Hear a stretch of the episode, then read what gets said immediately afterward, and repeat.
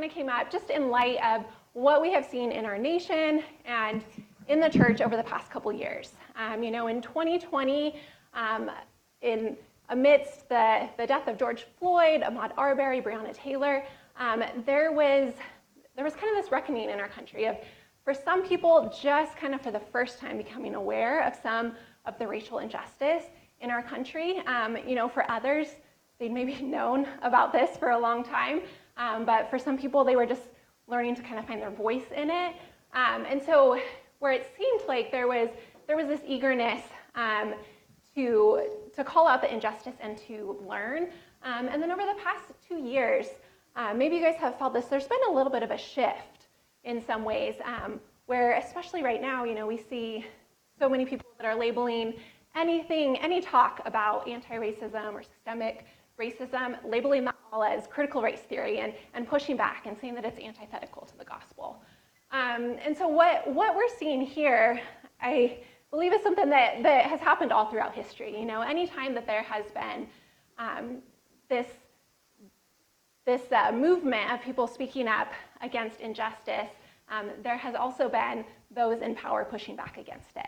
And so even though the, the language and the circumstances might change, it's a pattern that's repeated over and over. And it's something that we even see in, in the Bible, you know, as, as Jesus was entering into our world and spending time with those who were marginalized, giving honor to those who have been oppressed, calling out the abuses of power, um, he was met with, with resistance. He was met with pushback to where he was killed for that, right? And, and right before Jesus died, in, in John 15 and 16, he warns his disciples that if you follow in this way that I have set out for you, that you are also going to face this as well. The world is going to hate you as I hated me. And when he talks about the world, he's including those within the religious institution who are going to put you out of the synagogue and, and even kill you thinking that they're doing service to God. Um, so this is, this is something that we see over and over again. And so maybe some of you guys have have experienced that yourselves. Maybe you have just kind of seen what's been going on over the past two, two years and maybe even just feeling a little bit confused about it. And so we just wanted to have some conversation uh, just about that, um, about the, the reality that as we enter into this work of peacemaking and justice, that there's going to be there's going to be pushback.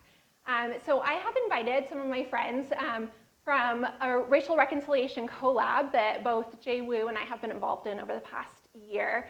Um, felt that they would be great people to, to kind of speak to this and share their experience. They have a lot of wisdom to share with us. Um, and also, I thought it'd be a great opportunity just to, to introduce um, the work that we're doing in our collab with you, to you guys. Um, over the past year, we've been having a lot of internal conversations, doing some planning, but in, in the near future, we're going to have some opportunities to invite you guys into. So I thought this would also be a great way to, to kind of get them before you so you can see the kind of stuff that we're doing. So, without further ado, um, I would like for you guys to um, just give us a brief introduction. Who are you? How have you um, engaged in the work of justice? You want to start, Camille? Hello. Can, can everyone? I, it's like weird speaking with a mask on, so thank you for your patience in this. Um, I'm Camille. I am. So I work in three different ways. One is that I am a theopoet, which means I write poetry in um, in the realm of Christianity, I write about um, violence and trauma and healing from trauma. I write about restoration. The second is that I'm a public educator, so I do a lot of work in the field of educating the public and the masses. Currently, I have a podcast called Abolition as Resurrection, so it is about the relationship between Christianity and abolition. And then third is that I'm an abolitionist. So that is, there's a lot of ways to go into that. Um, I focus specifically on um, the work of rebuilding. So it is, I work in the field of restoration, repair, how do we rebuild and how do we create systems of accountability outside of punitive justice or like punitive punishment systems that we currently have in this country. Cool. um, hi, my name is Ari Lugo. Um, I am a public school teacher. I've been working in schools for about 10 years, but I'm also a professional musician. And for the past four or five years, um, I've been singing with a group called Tonality. Um, it's a professional choir based in LA where we do music for social justice. Um, and super shout out to choir because I'm a super choir nerd. We are Grammy nominated, so very excited for tomorrow. Super exciting. Um, but really, just to think like the work we do, it can enter into all these great spaces. So, um, just really excited for that. And that's I, we do all do a lot of different things, but I'm here kind of with that angle and perspective to share a little bit about my experience in art and activism. Awesome. Um, I'm Brianna Stickney. Um, my first, I guess, step into peacemaking was more around homelessness. Lived in Fullerton since I uh, was 18, and I'm, now I'm 33. So I've been here for a while. And when I graduated college was when the whole Kelly Thomas incident happened. I don't know if you guys know about that incident, but in short, there was a lot of unrest after. Um, if you didn't know, it was a man experiencing homelessness who also had a, uh, was struggling with a mental illness, and he ended up dying at the hands of police. And so at the time, I was working at Panera, shout out Panera off of Chapman and uh, State College um, after graduating and um, college. Not sure what I was going to do, and felt initially that I thought I was going to be going overseas. And then when that happened, I was like, snap, there's a lot of things here in my own community that need um, support and restoration and all that. So that was the beginning of my journey. Through that, um, have been able to be a part of different uh, collaboratives and places where I've learned more and more about different things happening within Fullerton. And so, in that process of learning more about how to be a peacemaker amongst varying different uh, social uh, realities in our community, um, also recognizing the need for space uh, for people to come and process and to be able to feel safe enough to acknowledge themselves and what their journey is, and also um, help people who are trying to figure out how to. Um, so when I say themselves, so specifically now with like people of color, for example, um, recognizing in 2020 when there was a lot going on. I mean, there've been things going on, but 2020 when a lot of things came to head. Uh, you know, what does it look like to create a safe space for people of color who are within the church, pro- probably like more predominantly white evangelical churches, to be able to share and process what they're experiencing. So that's also been a part of my journey of peacemaking. Has been more, probably more about creating those safe spaces for people to be able to feel like um, they belong, that they can share and be honest and, and continue their process of discovering who they are and they've been created to be and freedom in that. So that's that's me. Oh, and then I get to help lead that collab that they're talking about. So my name is Francis Demet Formata Holoya, and I purposely said my whole name because it, it shows where I'm from, where I'm a first generation Filipino American. Yeah, yeah. All of those. Okay. And so what I do, um, so I mostly work with the Navigators, which is a Christian organization, and they are predominantly white organization. And so I I am in kind of two worlds in that, where I also work with Collegiate, which I am meeting with UC Irvine students, and some of them are here right now. There's three of them right there. And then the other part of my role with them is I am on the team called Cultural Journey, where we're making resources, making sure the voices of the people of color are being heard. Where oftentimes a lot of my job have also just been providing care, making sure they're actually listened to. You know, address what needs to be addressed and pretty much raise up and elevate things that needs to be elevated within the overall organization. And um, when it comes to the peacemaking and seeking out justice, that's the first thing I thought of is just like the overall peace, even within the body of Christ, is still very, very much needed. And there's a lot of work still need to be done. Thank you guys. Thanks so much for sharing it and thanks for the work that you guys are doing. Um, if you guys could now just share a little bit about how do you understand um, your role in peacemaking and justice as a part of your call to follow Jesus? Yeah, we, we can reverse the order or however you I'll go first, Okay. it's okay. Middle school teacher, here for the rescue. Gosh, it's such a big question, and I think there's, we could talk hours and hours on this, but um, specifically in my journey with tonality as a singer, um, we do themed concerts around different issues mental health, women's issues. It just goes on and on. But the one that really struck me was this set we have called Put Your Guns Down. And we bring in a lot of composers who are writing pieces about this really important issue. But in the set, we also do a rendition of When David Heard. And if you know the biblical story, it's about another political moment in the Bible, and David, you know, he ends up killing his son. But the text said, when David heard that Absalom was slain, he went to his chamber and he wept. And I think there's such a humanity in that. You know, there's so many broken things happening everywhere systemically, also just moment to moment in our own bias and our own issues inside. But sin and the way that we act that out, it's not like naughtiness, right? It's like, ooh, you did a bad thing. It's tragedy, no matter how you paint it, right?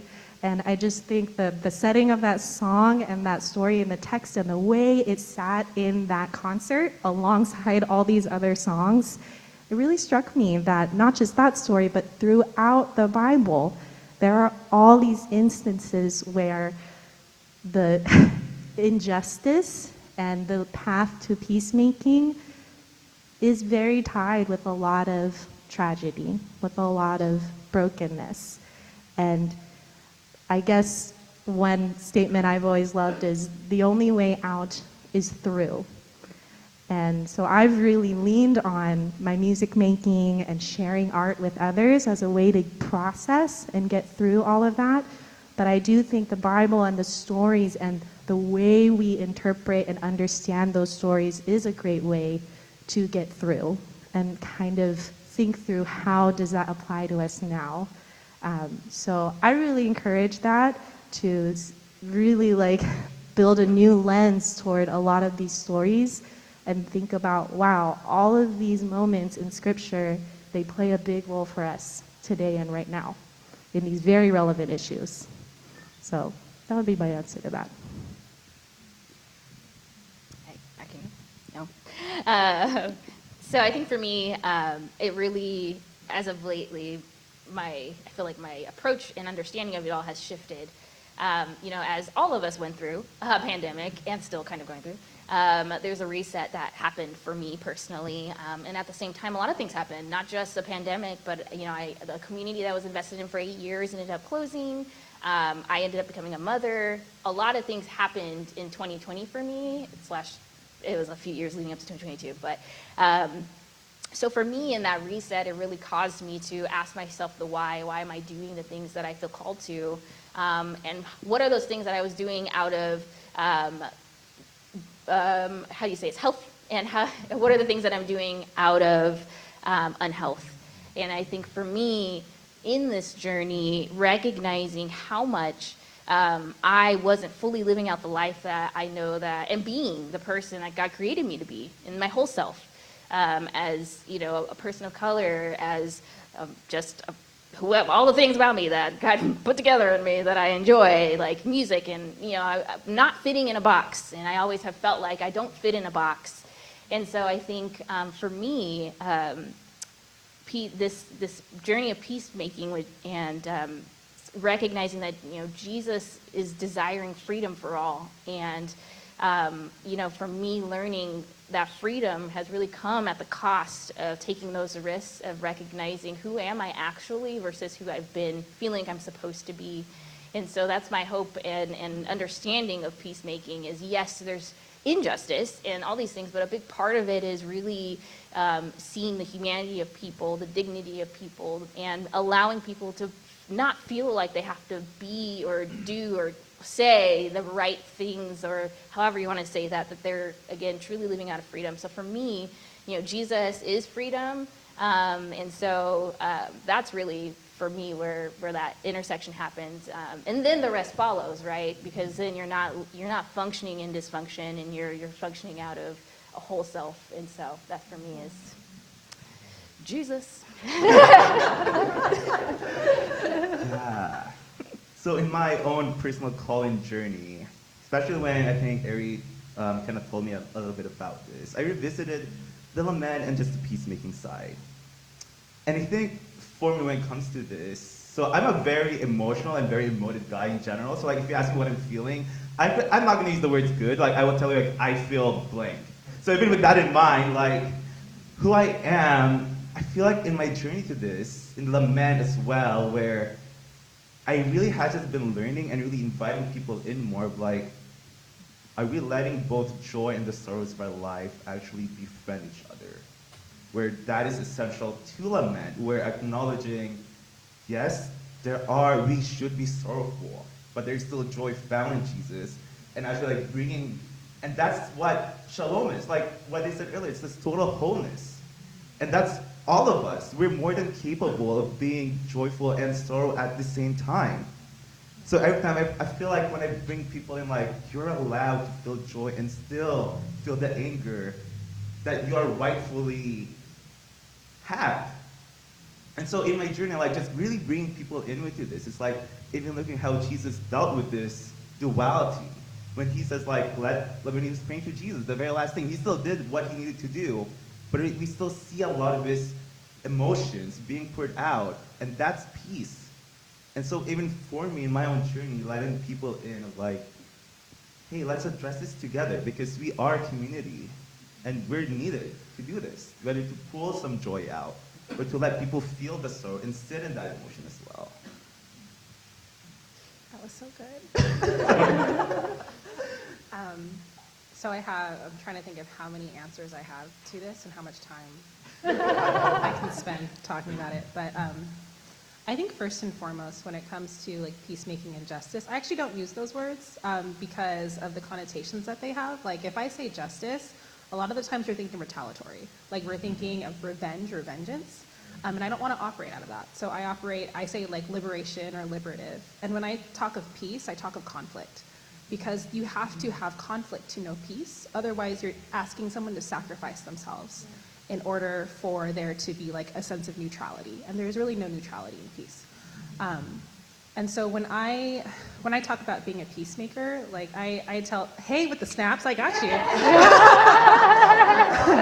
I I am like, I'm so quick. Like ask my husband. I'm so quick to clap back. Like I there's a kindness in a clap back, and you you will feel my kindness when it is given. That's all I gotta say. But I um, yeah, I it's this world, this life is messy, and it needs to be messy right? When we think of heaven or the Garden of Eden, like I have been in so many situations where a pastor will describe it as like Irvine, right? Like, right, like the suburbs. And to me, it's like, no, it's a garden, and it's a messy garden, and that's that. There's goodness in that. Like we need to have a mess.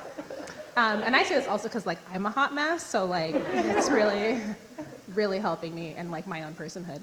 Um, but also like let's think about the bible and the context which, in which it's written right the bible is written by people who were exiled who were colonized and who had experienced so much cultural violence they were exploited in so many capacities in so many ways the bible in its entirety is a book of lament and there's stories from people who are saying hey remember when god gave us victory? Hey remember when this happened? I know that we're, we're suffering under the hand of babylon but remember that god is with us. So for me the peacemaking is not like I, I believe in like theologies of victory but i also believe in like personhood and hurting and being in community and recognizing that when we are hurt and we come together it gets really messy. But in that conflict we find peace and that peace is liberative right? It's not vengeance filled. It's it's it's a coming together. Um, and i love that francis said shalom right? Like the, shalom is community. And if there's no conflict in community then there's no growth.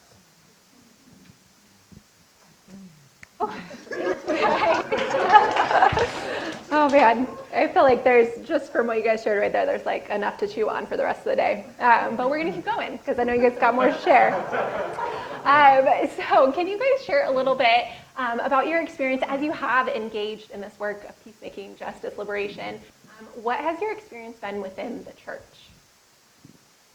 I can go. Um, so I will say that I kind of got a little pass. Um, so, um, you know, in just full, I mean, I just want to be 100% me. This is my first time stepping into a church since early 2019.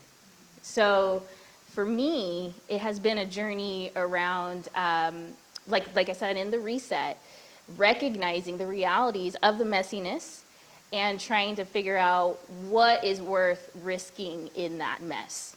And so, um, for me, you know, I was, I would say, full on engaged in the church, you know, 2018 down. um, and for me in that time, I know that there were things happening that were causing conversation and people willing to be open and honest. Uh, well, I shouldn't say that. Backtrack. People were willing to talk about it, but maybe not necessarily fully in their full self about it. And so I'm grateful that I was able to be a part of, uh, at the time, like the community, uh, the last year especially, like we were willing to dabble in there and people were open. Um, but it was uncomfortable. Fast forward, um, it was heartbreaking, un- seeing the reality as pain points and fear and distrust and all these things while we were all separated started to happen. And so for me, it's been very at a distance watching a lot of things and dynamics unfold, which has also been very hard because I can have so many conversations over the phone and in Marco Polo and all these things, but it's not the same as being with one another, right? And so for me, it's been very interesting trying to step back into conversations with people where maybe in 2018 it was a little more um, open because no pain points have been pushed as much and risk, you know. Um, now I find myself very, very um, reluctant to engage in, you know, people who were authority figures in my life at the time, people who, um, you know, as a person in, in the community, oftentimes, you know, you, you submit to certain authorities and all that. So I think for me, it's been um, an interesting journey um, with even family and friends and just trying to know how to navigate that dialogue. As I know now, it just feels, it is riskier and it is hostile and it is causing um, to the point of not being neutral a point where you can't anymore. And so for me, that's been heartbreaking. And part of the reason why it's hard to step back into a church because I look around, not here as much. I'm sorry, but that's why I'm here because I felt like I could come back here because I can be open. Um, but it was, it, you know, I just don't know what I'm stepping into because things came out that I didn't recognize. And that's true even in myself. Even in myself, I was like, ooh, I didn't know I felt that way about those things too, as things were becoming a threat for me as well. So we all have mess, but I think you just don't realize in sometimes in the context of church, you know, we can fall into this uh, perception of each other and the way, you know, and, and be someone not our full self in this space. And so I think that that for me has been hard. So thank you. I just want to say thank you for being a place that I feel like I can step back into. And I know this is like the leadership of, of all of you guys. You know, thank you for, for creating a space for someone like me to step into. So thank you for taking the risk with your story. That means a lot. Church. that I mean nothing by that. It's just okay. It's fine. Take it as, as you want to. Um, Now it's chismosa time. um, yeah, I think in general, when I think of church, like it's the most exclusive yet inclusive thing that I could think of too at the same time. Where yeah, inclusive because like everyone is again supposed to be welcome and everything. But even my own journey with church and addressing stuff in here in these issues, which I'm not, I don't go to the same church with them, but like I would get like some messages of like this, I'm being gaslit of just like being told, oh, I thought, I thought you know the Bible. I thought you're on, you're a campus minister. Aren't you supposed to know like what this new brave new religion is against the gospel?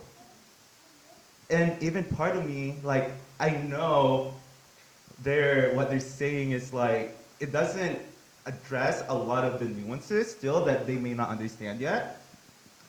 But I think when I think of the church, I also think of people like like here, who's also willing to listen, who's willing to do the work. And that's why I feel like I have to be more aware like how much what before I throw my pearls, are they swines or not? And that's the reality I need to know. And sometimes I do get hurt from that. Again, with the snaps, I like it so much. like clearly right now, like, yeah, I would cast my pearls to you guys and to everything because I feel so welcome. I feel I'm, exactly. so being careful, but also at the same time addressing the like, I will get hurt. Doing this work, there will be hurt. And I know like that's it's still part of the lament as this series is addressing the spirit still, and I cannot ignore that. And obviously, I have more to share than other specific stories, but again, time. I'm gonna stop right there and pause. I wanted to hear more.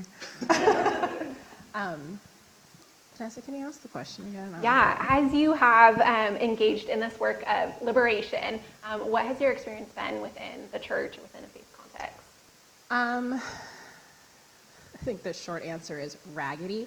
Um, the long answer, though, I'll answer this in a in a story. So, um, in 2016, I believe 16, 15, when Trayvon Martin was murdered, I went to a Women of Color Minister conference, and that whole weekend we were just lamenting, like crying, screaming, not knowing what to do.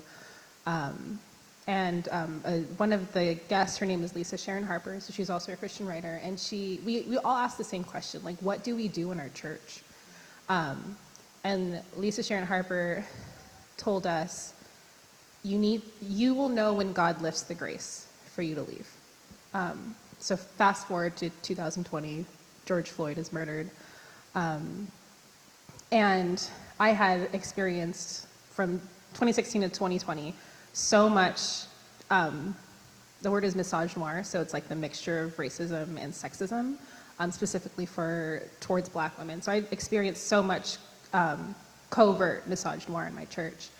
And once 2020 came, and after like a couple months after George Floyd was murdered, I decided to work with um, our new pastor at that church to create a curriculum on how to have these conversations. Now, at that time, this church is like hello white evangelical nationalist. Like, like I wish I could hear the voice of God being like, "Girlfriend, this is a bad idea," but, but I did not hear that. Um, so I was like trying, and I was I was in this. Um, I have these three other women that um, we're all mixed, we're all half black, and we get together once every few months just to talk things out. And we actually met in that um, Women of Color conference.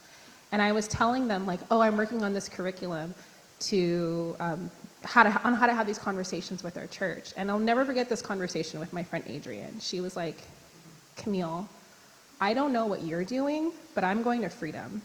I'm going to the kingdom of God. And if you're not coming, I'm leaving you behind.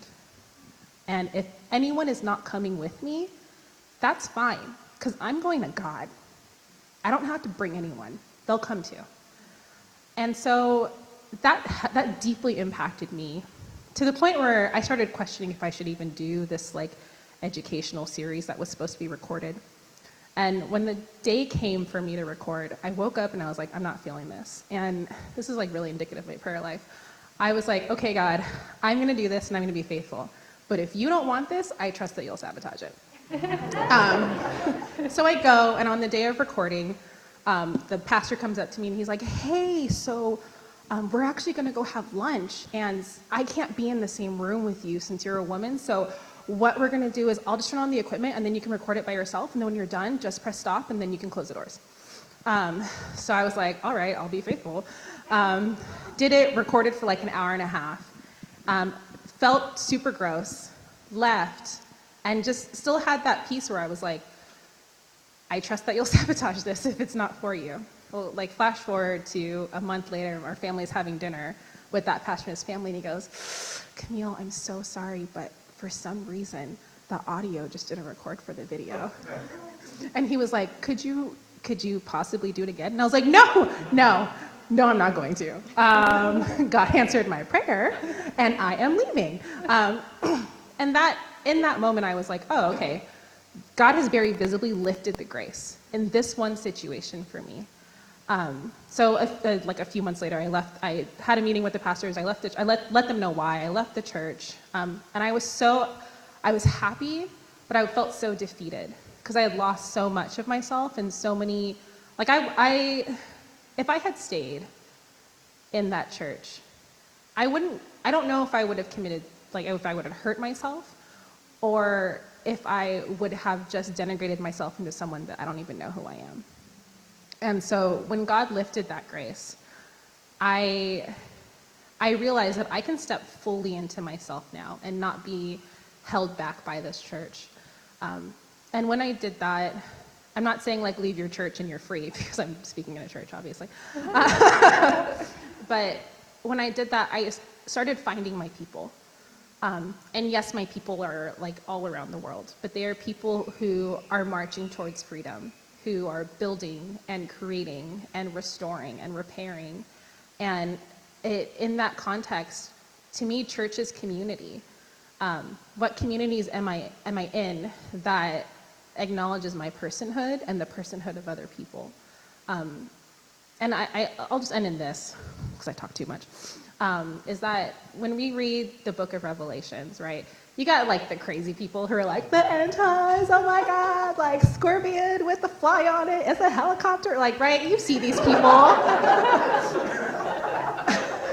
and so when I, I like try not to read Revelations, but when I do, what I see time and time again is that you have these small pockets of community who are able to survive such incredible violence and who are able to get through because the glory of God is community, right? So, who are the community that we are in? Because that community is our church, um, whether it is the people in this building or the people that you're connected to. So, when I think of doing the work of peacemaking and, and, and liberation, I, I often think of what is the community that's going to help me survive the violence? Because the violence isn't going to stop, it's promised and it's inevitable. But so is community. How do I build that up? And how do I continue to create and inspire other people to, to have what they need in their community too? Okay, everybody. After this, you're all going to listen to her podcast, and we're just going to binge listen for two days. um, gosh, what you were saying about Revelations, there's this one part where it talks about all the like craziness going to go on, and then there's just a phrase that always stuck with me, and it says, "And then love will grow cold." And that's so true. You know that that's that's where we're headed, guys. you know, I don't know about the helicopters and scorpions, but I think it's it's a reality we have to face. So I thank you for sharing that. I we actually did this whole talk before we came here, and it's like even cooler to hear it a second time. I'm like, yes, sucked in completely. We're just eating out with each other, Yes, all of us. that's all we, we just didn't talk on Zoom. Um, gosh, I, I have a quick like moment, and then I have the answer to this question. I think we're feeling it with hearing all of this, but as someone who, you know, drives out to LA and hangs out with artists and people doing activist work, it's like I just want to name it, and I'm speaking from my experience. But guys, the people who do this work, they don't like Christians. They, they actually kind of hate us. Can I say that? They hate us, you know? And the image that we have nationally, and I know that's a big, wide spectrum, but we have work to do.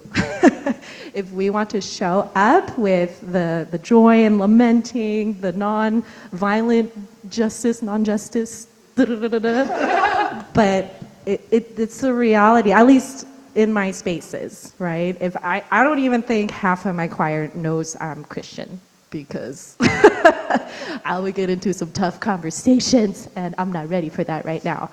But that's the truth. We're kind of like not showing up right now in these spaces. And, and as a Christian community, I, I don't know that we're doing a great job. Um, so in my work, you know, with the church that I'm in and other spaces, I'm thinking about this concept of ways we avoid. Um, I think sometimes when we're very, in, in all validity, note to Francis, feeling our anger, feeling our uh, distrust, or those kind of moments, sometimes they are pointing to ways we're avoiding. I will give you an example because it literally happened on my drive here, and it was me. I text and drive. I'm sorry, world. I'm texting and driving, and maybe you don't notice, but I am, I'm actually pregnant. Woo! yeah!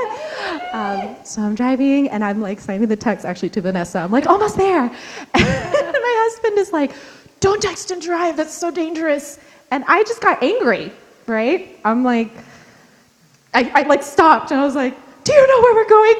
like, I need to control myself right now. And I'm just being angry to avoid the fact that I'm doing something that's dangerous, right? To me, dangerous to my baby, and I need to not be that way, right? So again, totally valid feelings, but can we take a moment and process that? Can we take a moment and learn and be like, okay, I was being angry because I was avoiding what I was doing wrong, right? And then, sorry, husband, you know, kind of moment. But when I'm working with the church with things like justice and peacemaking, I get back a lot confusion as a way of avoiding right? I'm to say that again. So, when I'm working with the church and doing things like justice and peacemaking, the way of avoidance I feel a lot is confusion. I'm going to put myself in a space of, well, I just don't get it, or it's just too much, or now I feel uncomfortable and I don't know what to do with myself, so I'm gonna act confused or be confused and feel confused but I'm not going to work through that. I'm going to stay confused. And I'll let that confusion be the height at which I'm going to, you know, put my effort into this. When, as we could all agree here, you know, scripture shows time and time again that that's exactly where we should be.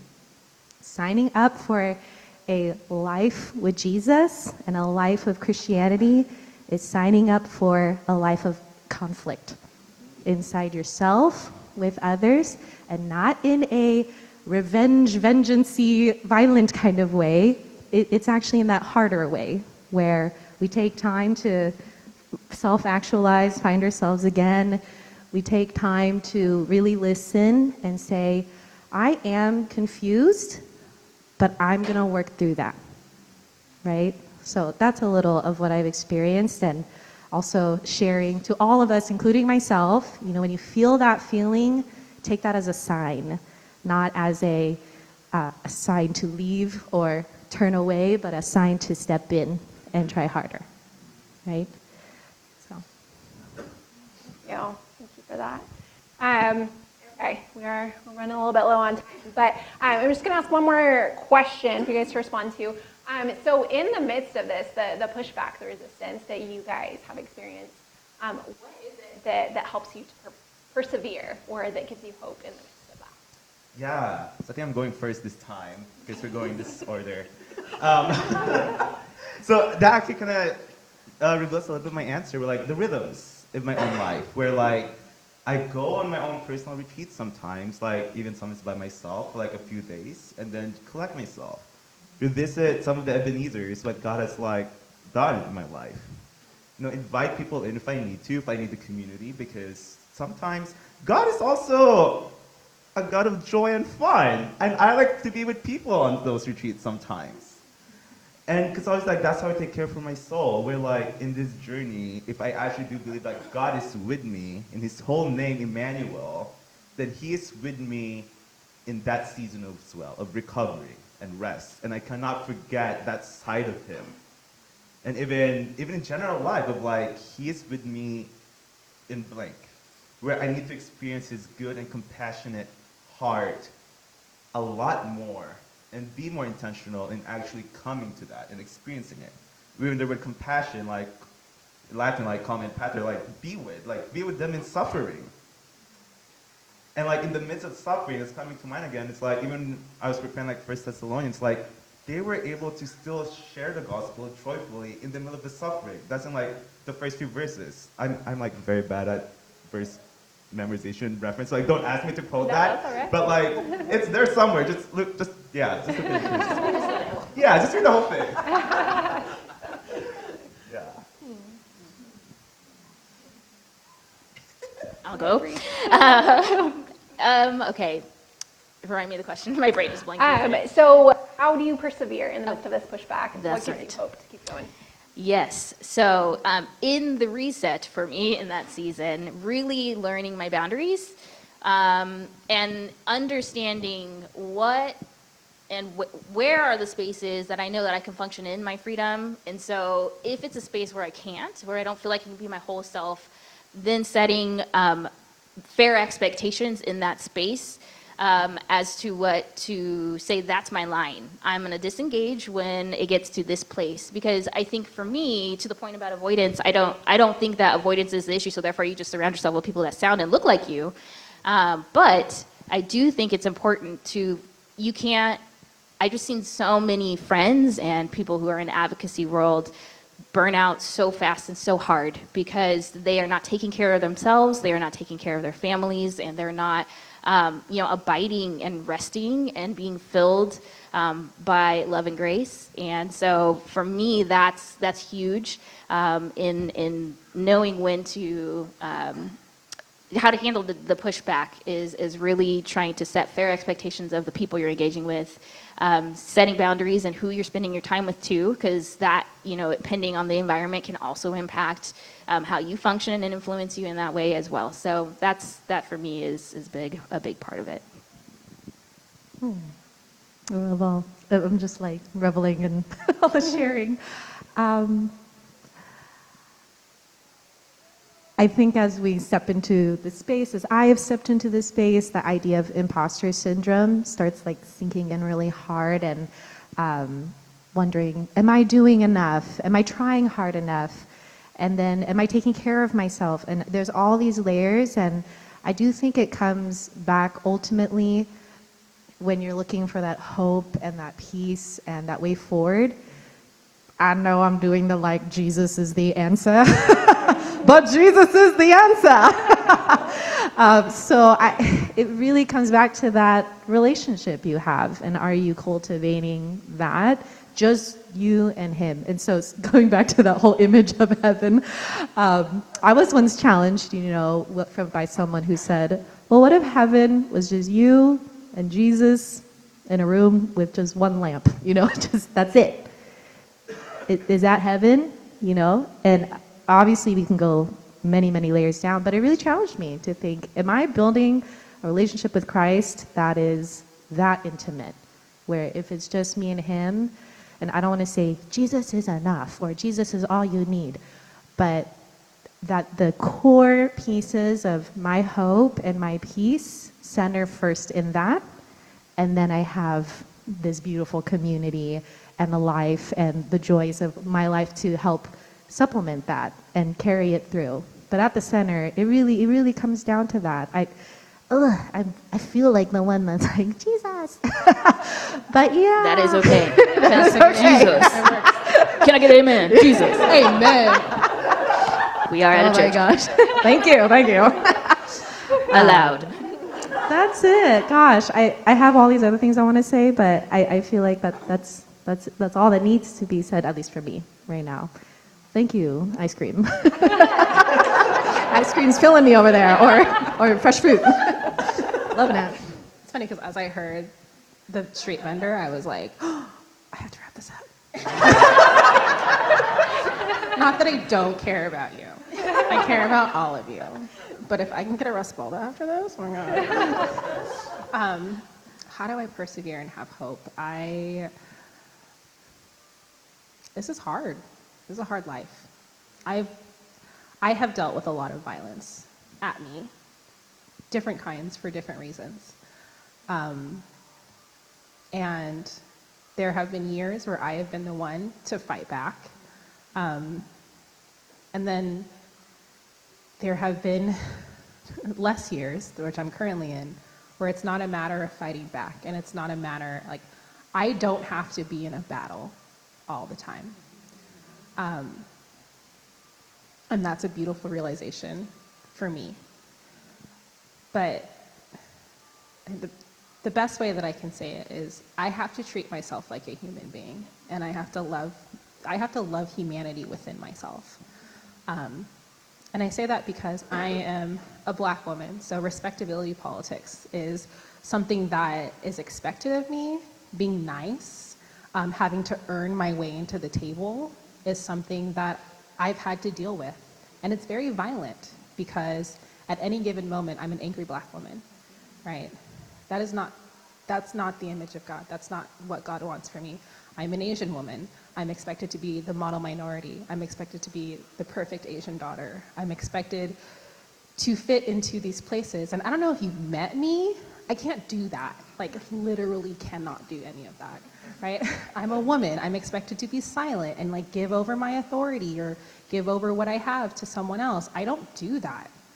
I speak plain, I'm honest, and I go into conflict when I, when I believe it's necessary. But I only do those things because I have boundaries and because I center safety, um, whether it is my own safety or the safety of those with, that I'm with. Brianna and I have had a situation where I literally told her, I can't work with you because I can't work with this person. And I can't work with this person because I know how violent they are. And it, it's not safe. So if you want me, you can have me, but you can't have him. I give ultimatums like that because I love myself and I know that God loves my mental health. So I really have to be clear about what I want. And I will end with this because could, the street vendor is like getting quieter. Like, oh my gosh. But when I think of Jesus, our good and perfect Savior, um, y'all, Jesus is about consent every interaction. Do you want to be made well? Do you want to heal? For goodness sakes, like Legion gave Jesus consent of what to do with him, a demon, right? Jesus is about safety and consent. Even when God came to Mary, or even when Gabriel came to Mary and said, hey, by the way, God wants you to have his baby, surprise. Um, there is a pause. There is a period of reflection where Mary is offered the chance to give her consent. Like, God cares about consent. And in this, in this world, where I, as a woman of like multiple colors, have experienced so many, so much violence, where my consent has been taken away from me. Um, my own story, my own narrative. There's been so much violence within my life. To look to Jesus and say, "You are the one who sees me as human," and even before I have the opportunity to ask myself, "Do I feel safe in this situation?" I know that Jesus is asking me that too. Do you feel safe? Because honestly, I can't do the, rep- the work of like repair and restoration if I don't feel safe because I'm not creating what I don't feel, right? And that that is what gives me hope and that's what helps me persevere. Mariame Kaba um, is an abolitionist and she has this quote where she says, hope is a discipline. And I, I just want us to think about that, that it's not a feeling, it's something that we're doing day in and day out. The building of hope is a discipline. And honestly, like I know I, I will die before what I want to happen will come into existence. But every day it's a small piece of creating safety and working in the discipline of hope so that we can see the kingdom of God come here to this earth, like here for us now. So sorry, can I jump in real Yeah. quick? Just a little, add a little bit to that, just real fast. Um, yeah, to the point of safety and, and all that. I just want to say another thing. I think when it comes to perseverance, and this is just true across the board of persevering, uh, being okay to just to be where you're at. So like today, I couldn't sing the first two songs. Like I just couldn't. I started and then I started crying because I was like, I don't, I don't believe the words I'm singing right now. So I just want to say, uh, you have like that's that's what I'm talking about when it comes to safety and just freedom is to know that God like he can he wants all of us and that requires being who we are always in the moment. And so I just want to share that if if that's something that maybe you struggle with too is feeling like like we can't pretend to be someone we're not to the imposter syndrome. It's like I don't yeah, so just I, that's another part of that to be able to continue is in, in if you feel like you're hiding, then you're probably not going to be able to persevere. Um, and so just knowing that you know one that we have a space um, with God to be able to be all you know be all our whole self, and then I think it, to the point about boundaries and community, then finding who are those people that you can be your whole self with always um, because we're not going to be able to do much if we're still continuing to part, like hide ourselves and creating spaces that people feel like they have to hide because they are not um, able to step into who, who they are. So just wanted to add what you're saying. I one thing from our from our conversation on Tuesday, um, the thing that has stuck with me and that was was highlighted here too is um, the importance of our own like owning our own belovedness, um, being owning our our identity as image bearers of God and the dignity that comes with that, uh, taking the time to pursue our own wholeness, allowing God to, to do the healing and restoration in our own lives, and how that is so essential to being able to participate in this work of peacemaking and justice and liberation in the world around us. Um, so thank you guys so much for sharing. And I do, you know, as I said to you, Bree, before, um, I know for, for all of you that it is a risk in coming here into a space that, that is unfamiliar to you guys. Um, and so we really do appreciate you guys trusting us with, with your stories and, and sharing your, your time and the emotional and mental energy that it takes to, to come here and share. So thank you guys so much. We could give it up. Thank you.